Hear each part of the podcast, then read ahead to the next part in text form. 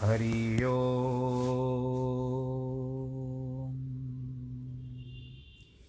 हरि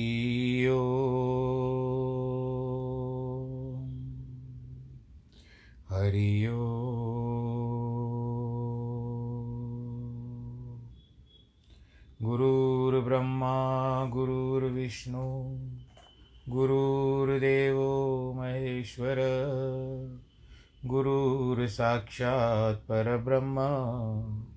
तस्मै श्रीगुरवे नमः।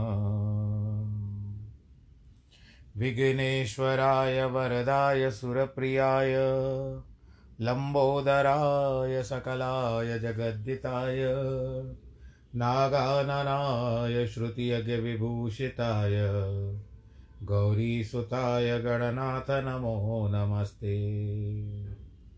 नाहं वसामि वैकुण्ठे। योगिनां हृदयेन च मद्भक्तां यत्र गायन्ति, तत्र तिष्ठामि नारद। जिस घर में हो आरती, चरण कमल चितलाय तहाँ हरि वासा करे, ज्योत अनंत जगाए। जहाँ भक्त कीर्तन करे, बहे प्रेम दरिया। तहाँ हरि श्रवण करे, सत्यलोक से आ सब कुछ दीना आपने, भेंट करूँ क्या ना नमस्कार की भेंट लो जोड़ू मैं दोनों हाथ, जोड़ू मैं दोनों हाथ, जोड़ू मैं दोनों हाथ। शान्ताकारं भुजगशयनं, पद्मनाभं सुरेशं, विश्वाधारं गगनसदृशं, मेघवर्णं शुभाङ्गं लक्ष्मीकान्तं कमलनयनं योगिवृदानगम्यं वंदे विष्णुं भवभयहरं सर्वलोकैकनाथम् मङ्गलं भगवान् विष्णु, मङ्गलं गरुडध्वज, मङ्गलं पुण्डरीकाक्ष, मङ्गलाय तनोहरि।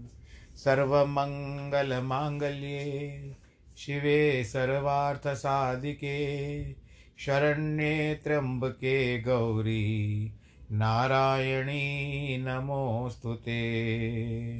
नारायणी नमोऽस्तु ते। नारायणी नमोऽस्तु ते।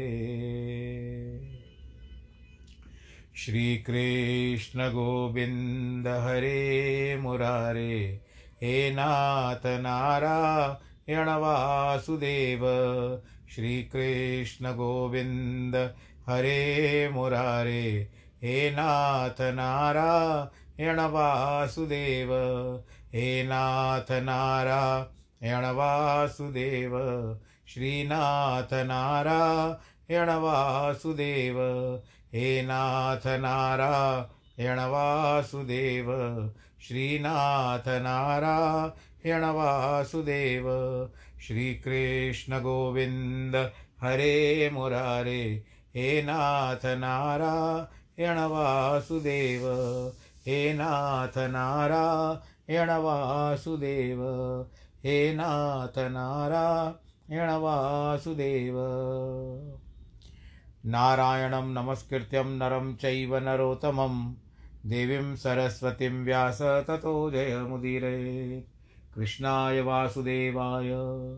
हरये परमात्मने, प्रणतक्लेशनाशाय। गोविन्दाय नमो नमः।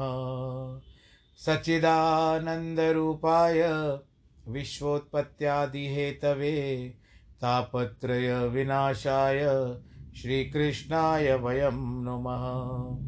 यं प्रव्रजन्तमनुपे, तमपेतकृत्यं द्वैपायनो विरह, कातर आजुआवः पुत्रेति तन्मयतया, तर्वो विनेदोस् तं सर्वभूतहृदयं। मुनिमानतोऽस्मि मुनिमानतोऽस्मि मुनिमानतोऽस्मि। बोलो कृष्ण कन्हैया लाल की जय। श्रीमद् भागवत महापुराण की जय। भक्तजनों भगवान श्री कृष्ण के चरण कमलों का ध्यान श्रीमद् भागवत की कथा इस महापुराण को भी प्रणाम करते हुए आज की कथा के प्रसंग को आगे लेते हैं कि, कल जिस तरह से भगवान जी की आपने उकल लीला सुनी और उन्होंने दो भाइयों को मुक्त किया जिनको नारद जी का श्राप था इत्यादि। भगवान की भगवता देख करके उदाहरण क्या होता है प्रेम का? ज्ञानी पुरुष तो आनंद में मग्न हो जाते हैं। परंतु प्रेमियों के चित्त की दिशा दूसरी हो जाती है। उसका अर्थ नहीं है प्रेमी अज्ञानी होते अब मतलब यह है कि अभिप्राय का उत्कर्ष ज्ञान को अभिभूत करता है। जो सामान्य व्यक्ति होते हैं, उनको आनंद आता है। परंतु जो भक्ति से जुड़े हुए रहते हैं, भगवान की भक्ति से जुड़े हुए रहते हैं। उनको एक अलग ही उल्लास, एक आनंद, अलग यानी महा आनंद आता है। ये अंतर हो जाता है। साधारण जीवन में कभी कभी आनंद की अनुभूति अपने व्यवहारिक ज्ञान को शिथिल कर देती है। जहाँ स्वयं भगवान प्रकट है और जिस तरह से भाव भाव कर रहे हैं वो, आँखें डर डर के मारे, नहीं तो उनको किसी बात की डर है? डर की आवश्यकता है उनको? नहीं, पर दिखा रहे कि मैं वहाँ से डरता हूँ।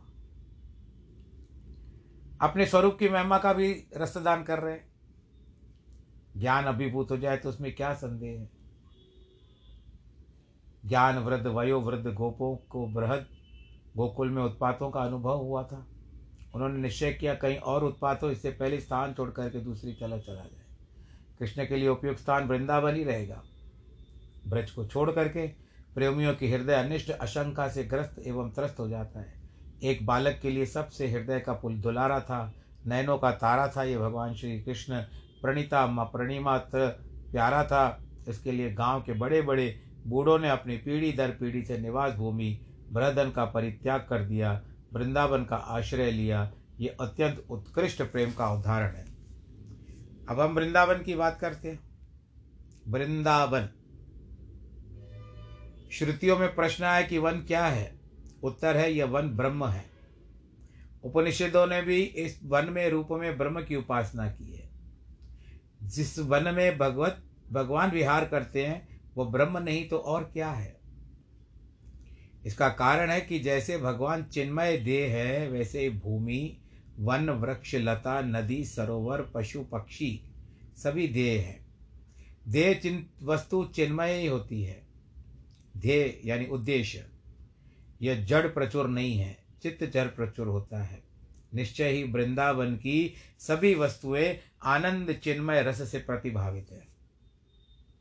वहाँ के कंकड़, पत्थर, चिंतामणि, वृक्ष, कल्प वृक्ष एवं गौवें कामधेनु है। एक ही भगवान रसिक है, रस्य है, रस के रूप को लहराते हैं। ठीक है, वृंदावन के दर्शन से राम कृष्ण मन में राम के और कृष्ण के, यानी बलराम जी और श्री कृष्ण के मन में भी बड़ी प्रीति का उदय हुआ। अब यहाँ पर बात क्या आती है? भूदेवी के संरक्षण एवं संवर्धन के लिए भगवान का प्रादुर्भाव हुआ है। यदि गिरिवर में विहार नहीं करेंगे तो भूदेवी को चरण स्पर्श कहाँ से मिलेगा? इसीलिए भगवान पृथ्वी में लोटपोट होते हैं, मिट्टी खाते हैं, पृथ्वी को विविध प्रकार का सुख देते हैं। ग्वाल बालों के साथ वत्साचरण करने के लिए वन में भी जाते हैं। और वे गोरूपी धारणी पृथ्वी को संतान है। अपने पुत्र हैं, अतएव ममता भाजन है। संसार के दो ही तो दोष हैं, एक अहंकार और दूसरी ममता। ममता में असुर भाव आना संभव है। यह गोवत्सों में वत्सासुर बन के आया। कृष्ण ने उसको पहचाना, बलराम जी को साक्षी मानकर, बनाकर उस असुर असुर संहार कर दिया तो ये हो गई वत्सासुर की मृत्यु। अब आगे चलते हैं, बकासुर की बात आती है। किसी की अच्छी आकृति देखकर सम्मोहित नहीं होना चाहिए। वृंदावन वृंदावन है। जलाशय है, अपने जल से ग्वाल बालों को, बछड़ों को तृप्ति देता है। उसमें आ गया बकासुर, श्वेत वर्ण मौनी एवं पाँव पर खड़ा मूर्तिमान दम्भ श्री कृष्ण को निगल जाना चाहा। कृष्ण ने कहा, भले, अपने मुख में रख लो। मेरा रूप मुख में रखने का नहीं है। अपने मुख को कृष्ण वत्तरमा अग्नि मत बनाओ। जल जाओगे। उसने उगल दिया। कृष्ण ने उसको चीर कर दो टुकड़े कर दिया। बगुले का पक्षी बन करके आया। उसकी पट्टी, पोल पट्टी खोल दी। दम्ब का बक रहस्य वैदन हो गया, वह भी मर गया। अब उसके बाद अगासुर की बात आती है। भगवान जी ने अगासुर का उद्धार किया। है सखाओं के साथ वन भोजन के लिए ब्राह्मण को मोह आदि कुछ ऐसी लीलाएँ हैं, जिनको देखने पर एक अद्भुत आश्चर्य होता है। श्रृंग ध्वनि से सोते हुए ग्वाल बालों को जगाना, ग्वाल बालों को जागृत होना, वन में जाना तरह तरह के विहार अगासुर से त्रग्रस्त होना, भगवान के द्वारा उनकी रक्षा, फिर उनके जीवन मुक्त समान विहार करना, ये सब एक लीला ही तो है। मूल में देखिए कि भगवान ने मन को स्वीकार करके वन विहार संकल्प किया।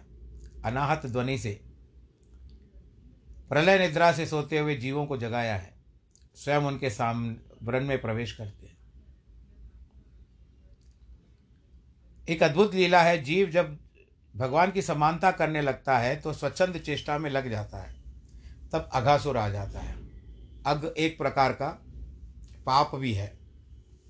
अब ये आज जिस तरह से, आज की तारीख, सोलह तारीख है फेबरवरी की 2022 ये तो आपको आज, जो आज सुनोगे, उसको तो आज की तारीख में बताऊँगा भाई। कल की तारीख फिर कल के साथ। जो आज सुन रहे हैं, कभी भी सुने, आज, अभी मेरा आज चला जाएगा, आपके पास आ जाएगा। आपके पास जब सुनेंगे सुनेंगे तो मैं आज की तारीख ही बोलूँगा। और आज की तारीख पूर्णमासी की है। और ये माघ का महीना पूरा हो रहा है। आपको भी विदित है। माघ का महीना जो मैंने ऋषियों, मुनियों के द्वारा सुना है उसका अर्थ ये ये अर्थ ये होता है कि माँ अग, मेरा पाप इसको नष्ट कर देता है।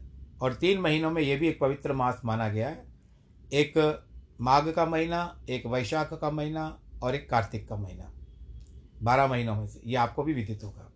तो माघ का अर्थ जिस तरह से आज बात याद आ गई, अगासुर के ऊपर बात आई है। अगासुर अजगर का रूप था वो, बहुत बड़ा स्वरूप बना करके आया था।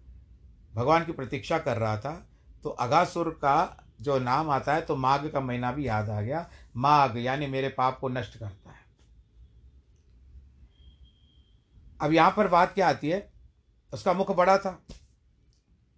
जीवों के लिए पहचानना कठिन है कि वे अनजाने में मुँह में घुस जाते हैं। जीवों के शरीर में अनुप्रविष्ट भगवान भी वहाँ जाते हैं। क्या आगासुर के मुख में भगवान न जाए? जाए न जाए का प्रश्न क्या है? वे वहाँ पहले ही विद्यमान है। अगासुर के अंदर भगवान आए उसने अपना मुँह बंद कर दिया, उसके प्राणों का एक होकर भगवान बाहर निकाल आ गए और उसकी मृत्यु हो गई। अगासुर की आत्मज्योति श्री कृष्ण में मिल गई। ये कथा आपने भागवत में सुनी। अगासुर की आत्मा श्री कृष्ण की आत्मा एक है, यही आश्चर्य है। कर्ता जीवों को उनके कर्मानुसार जाति, आयु एवं भोग देने वाले ब्रह्मा के लिए भी समझना कठिन है तो वो भी आ गए परीक्षा लेने। तो आपको पता है अमन सुर आनंदमय वृंदावन में विधि विधान की मूर्ति ब्रह्मा जी आए। उन्होंने आनंद कंद भगवान श्री कृष्ण के ग्वाल बाल के साथ भोजन करते देखा। न कोई शास्त्रीय विधि, न श्रोत, स्मार्त पद्धति, उच्चिष्ट, अनुचिष्ट विचार किया। भोजन हो रहा है। सबके लगे, भगवान है? सबको लगे, कृष्ण हमारे साथ भोजन कर रहे हैं। हम देख रहे हैं, हमारे, हमें प्यारे, प्यार कर रहे हैं। वैसे ही ये बछड़े हरी हरी घास के लोप में दूर चले गए थे। सामने विराजमान कृष्ण को छोड़कर बछड़ों की चिंता करने लगे। जब बछड़े और ग्वाल बाल श्री कृष्ण के से विमुख हुए, तब ब्रह्मा जी ने उनका अपहरण करके माया की शैया पर सुला दिया। भगवान के विमुख होने से विधि निषेध लागू होता है।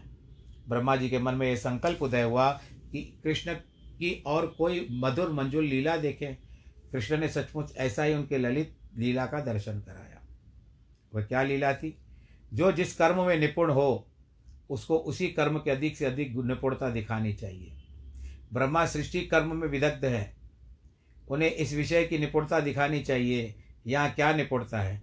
ब्रह्मा सृष्टि बनाते हैं, परंतु कैसे?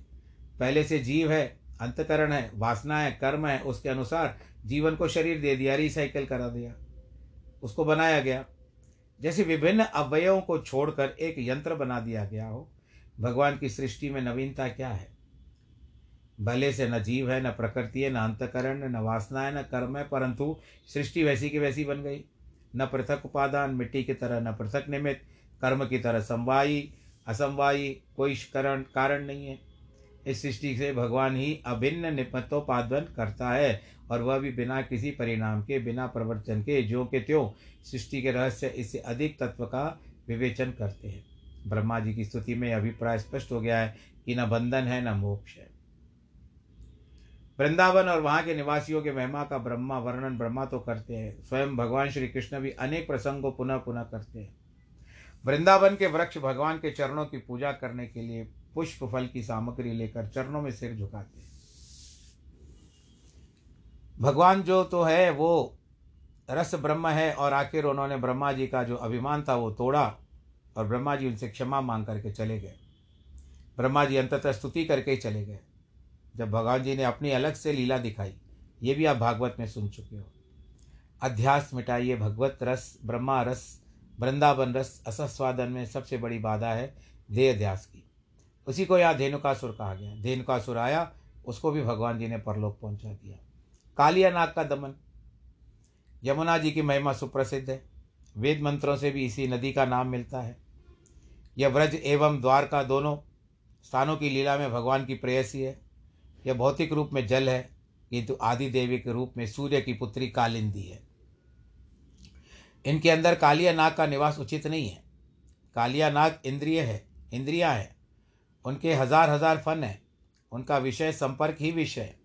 जब तक भगवान अंतकरण वृत्ति रूप यमुना में प्रवेश नहीं करेंगे, तब तक विषय संपर्क रूप काम निवृत्त नहीं हो सकता। श्री कृष्ण ने यमुना जी के उदर में निवास करने के लिए उसका वध नहीं किया। इसको उसके स्थान रमणिक द्वीप में भेज दिया। इस प्रसंग में यह दे, ध्यान देने योग्य है कि व्रजवासियों को विशेषकर गोपियों को वन से जाते जाते समय श्री कृष्ण का दर्शन करते तो आनंद आता था। नेत्र से नेत्र मिलते थे रूप रस का पान होता था। थोड़ी देर तक कालिया दह में रहने के कारण ब्रजवासियों एवं विशेष कर माता पिता गोपियों को जो दुख हुआ थोड़ी देर के लिए भगवान क्या चले गए दुनिया उलट गई इनकी।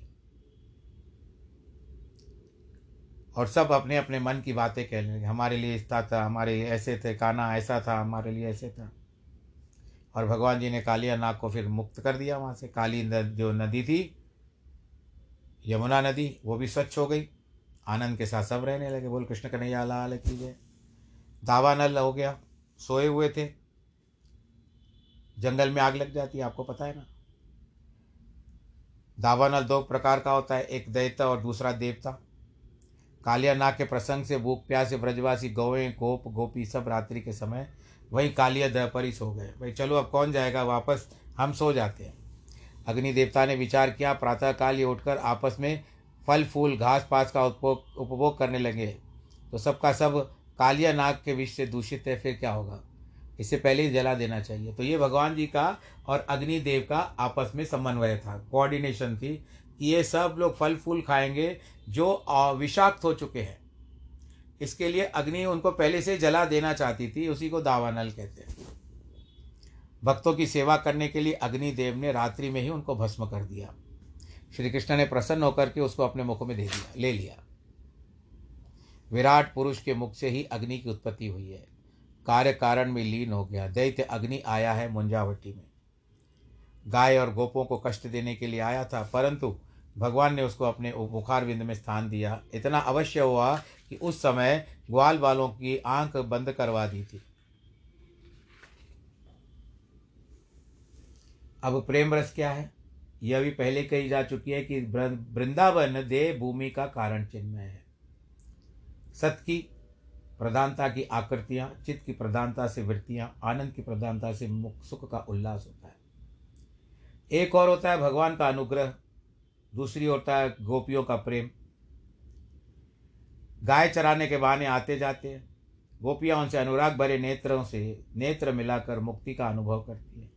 ज्ञान चरितार्थ होता है, एकता में ध्यान, तन्मयता में प्रेम, इत्यादि इत्यादि आता है। नेत्र से नेत्र मिलते हैं, जीवन सफल बना देते हैं।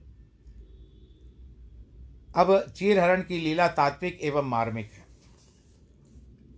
जीव एवं ईश्वर बीच में एक आवरण, यानी एक पर्दा आ गया। वहाँ चाहे शास्त्रीय धर्म कर्म का अथवा जन्म जन्म के संचित संस्कारों को अथवा केवल अज्ञान हो, इसमें संदेह नहीं कि हमारे हृदय में ईश्वर मिलन के विपरीत कुछ बाद का भाव उपस्थित हो। घृणा, शंका, भय, लज्जा, कुलाभिमान, शील आदि के प्रति गौरव की भावना कुछ न कुछ है, ऐसा अवश्य है।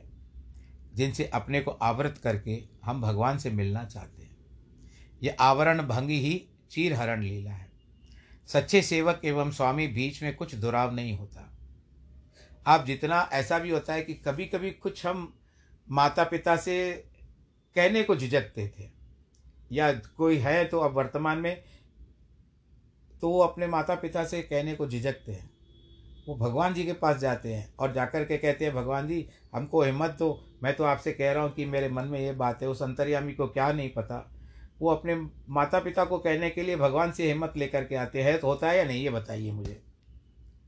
आप भी सोच रहे होंगे हाँ होता है। होता ही है।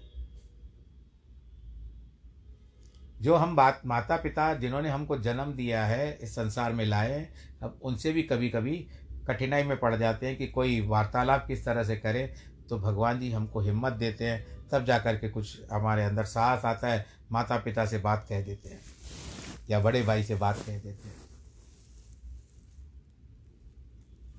तो इसके लिए आप सच्चे सेवक बनो। स्वामी के बीच में कोई अंतर नहीं होना चाहिए। मित्र मित्र में तो उसके स्थान ही नहीं है। निष्कपटता के बिना सख्य एवं मित्री कहाँ टिक पाती है?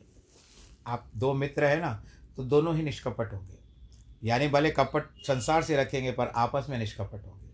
जब तक एक के मन में कोई भाव ना आ जाए, गलत भाव ना आ जाए, तब तक मित्र मित्र ही रहता है। माता वात्सल्य भाव में यदि पुत्र के अपने शरीर के छिपावे तो बालक दूध कैसे पिएगा?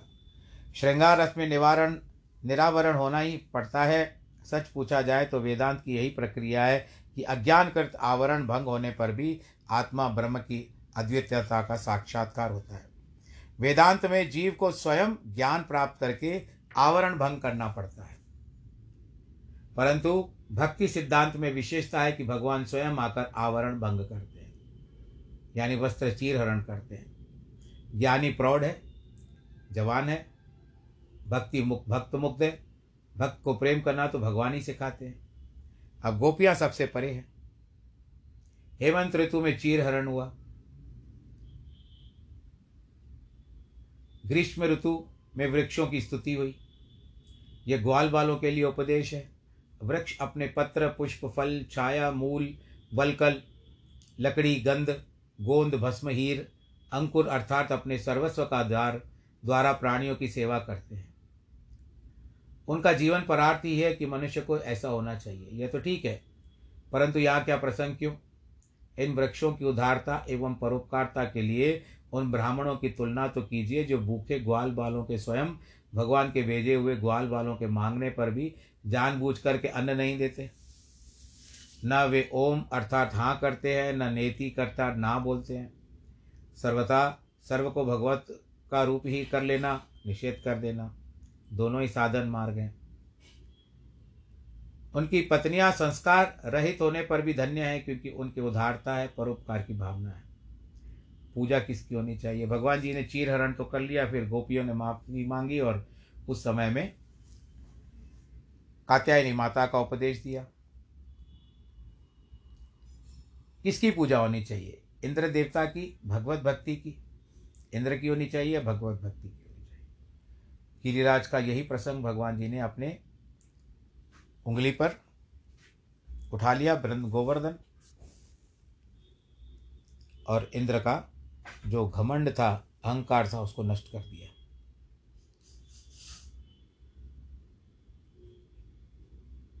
इसी तरह से गोपियों के विहार का वरदान देने के अंतर, वृक्षों के बहाने गोपियों को भी सर्वहतिकार उपदेश यज्ञ पत्नियों की प्रीति भक्ति का प्रकट।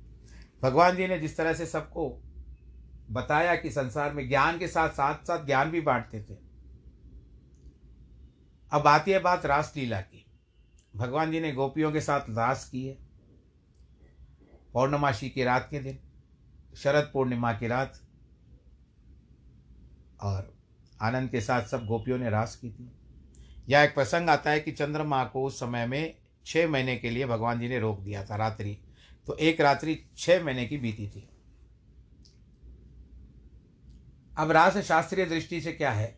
शास्त्रीय दृष्टि से देखें तो श्री कृष्ण स्वयं भगवान है, अथवा भगवान के अवतार है। उनमें सत्यचित आनंद के प्रकाश के साथ अद्वितीयता भी स्पष्ट हो जाती है। सद्भाव का प्रकाश होता है, धर्माचरण में चित भाव का प्रकाश होता है। भगवान के लिए प्रेम पराकाष्ठा कितनी होती है? चरम सीमा जिसको हम कहते हैं। उपनिषदों में कहा गया है कि जिसमें, जिसे भगवान वर्ण करते हैं, वह उन्हें प्राप्त कर सकता है। हम ऐसे नहीं कि भगवान हमको स्वीकार करे। नहीं, भगवान जी हमको स्वीकार करें।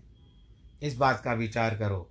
जा पर कृपा राम की होए ता पर कृपा करे सब कोई। उसी के परम प्रेरणा, प्रेमास्पद आत्मा के रूप में प्रकट होते हैं। प्रेमी तथा प्रियतम के बीच में किसी प्रकार का आवरण नहीं रखते। भगवान के श्री विग्रह में किसी प्रकार की देही देही विपाक नहीं है। एक उदाहरण के तौर पर जिस तरह से पति पत्नी विवाह के बाद अगर कोई दूसरा व्यक्ति आएगा तो उसको हम थोड़ा सा भी दे देंगे, लेकिन पत्नी के ऊपर पूरे घर गृहस्थी को छोड़ देते हैं। तो हमारा जो आवरण का बीच का था, विवाह से पहले, पर वो विवाह के बाद पति पत्नी एक स्वरूप हो जाते हैं। उस समय घर गृहस्थी का पति दायित्व दे देता है कि तुम संभालो और सत्संग पे भी जाओ। मैं काम की कमाई करके आऊँगा, तुम नाम की कमाई करके आना। और वो आकर के पत्नी को देते हैं, पत्नी साझा करती है तो हो जाता है बात। कुछ नहीं छुपता पति पत्नी के बीच में। आनंद के साथ रहते हैं, संसार जीवन जीते हैं और घर गृहस्थी भी होती है। तो आवरण नहीं है। पर्दा नहीं है पति पत्नी के विचारों में। इसके लिए उस चिन्मय रसानुभूति की स्वरूपा गोपियाँ के समान कोई अन्य स्त्री नहीं है, सामान्य स्त्री नहीं है गोपियाँ।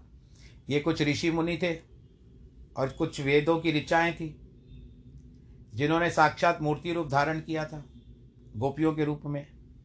वो भगवान की लीला के साथ विहार करना चाहते थे। वे धर्म, अर्थ, काम एवं मोक्ष की साधनाओं का परित्याग करके सर्वधर्म संन्यासिनी होकर कृष्ण के पास आई हैं। श्री कृष्ण धर्म मर्यादा में स्थापित करने का प्रयास करते हैं, परंतु पूर्व मीमांसा का पक्ष जो श्री कृष्ण का है, खंडित करने का उत्तर मीमांसा की पक्ष होती है। सुखदेव जी कहते हैं, श्री कृष्ण के लिए गोपियों ने संपूर्ण कामनाओं का परित्याग कर दिया। गोपियाँ कहती है, हम सब विषयों का परित्याग करके आपके पास आई है। वे स्पष्ट कह देती है कि शास्त्रों के सभी उपदेश सभी धर्माचरण आपकी प्राप्ति के उद्देश्य से हैं। उनके परम तात्पर्य आप ही है। तत्व की अनुभूति के लिए धर्माधर्म होना आवश्यक है। करना ही पड़ता है। तो इस तरह से आप, हम कहीं नहीं जाएँगे। काना, हम लोग यहीं रहेंगे। हम सब छोड़ कर आए। तो भगवान जी भी उनको स्वीकार करते हैं। मन रखते मोह योग उपासना धर्म एवं पीछे छूट गए यह केवल भगवान है, तदाकार वृत्तियाँ ब्रह्म है। जो गोपियाँ स्वयं भगवान जी के साथ रास लीला करे तो विचार करिए कि कोई सामान्य तो स्त्री नहीं होगी भगवान जी के पास पहुँचने के लिए। कुछ तो होगा कि अपने मन कछु और है श्री हरि के कुछ और, उद्धव से माधव के झूठी मन की दौड़। ऐसा भी हो सकता है ना भाई? आप न जाने क्या सोचते हैं, पर ऊपर वाले का क्या होता है, हुक्म अंदर सबको बाहर हुक्म न कोई। तो ये हुक्म गोपियों के लिए क्यों हुआ? इसके लिए वही तात्पर्य आता है कि उन्होंने प्रभु को पाने के लिए सब कुछ छोड़ दिया था। अभिप्राय बताते हैं। भगवान श्री कृष्ण के साथ रास करती हैं, गोपियाँ कृष्ण के साथ नृत्य करती है। सामने सामने कृष्ण एवं गोपियाँ हैं, दूसरा कोई नहीं, बीच में नहीं है, परंतु फिर भी एक बाधा आ गई, दूसरा तो नहीं आया, वह आ गया हमारे सौंदर्य माधुर्य की विशेषता पर। श्री कृष्ण मुग्ध हैं बस इनके अंदर फिर जब एक बार भगवान जी कृष्ण इनके साथ हुए तो फिर इनके शरीर ने, इनके भाव ने इनको थोड़ा सा मन में अहम भाव उत्पन्न कर दिया। सब कुछ सेट हो चुका है भाई, अब तो छोड़ो। तो नहीं नहीं छोड़ा तो हम पर छोड़ देते हैं। आज समय हो चुका है, आनंद भी आ रहा है, परंतु कथा का तो अभी कथा को भी हमको आवरण लाना ही पड़ेगा। कथा के बीच में, भले भगवान और भक्त के बीच में कोई आवरण नहीं है हमको आवरण लाना पड़ेगा। आप ध्यान रखना जिनके जन्मदिन और वैवाहिक वर्षगांठ है, आप सबको बहुत बहुत बधाई। ईश्वर आप सबको सुरक्षित रखे, आनंदित रखे। नमो नारायण।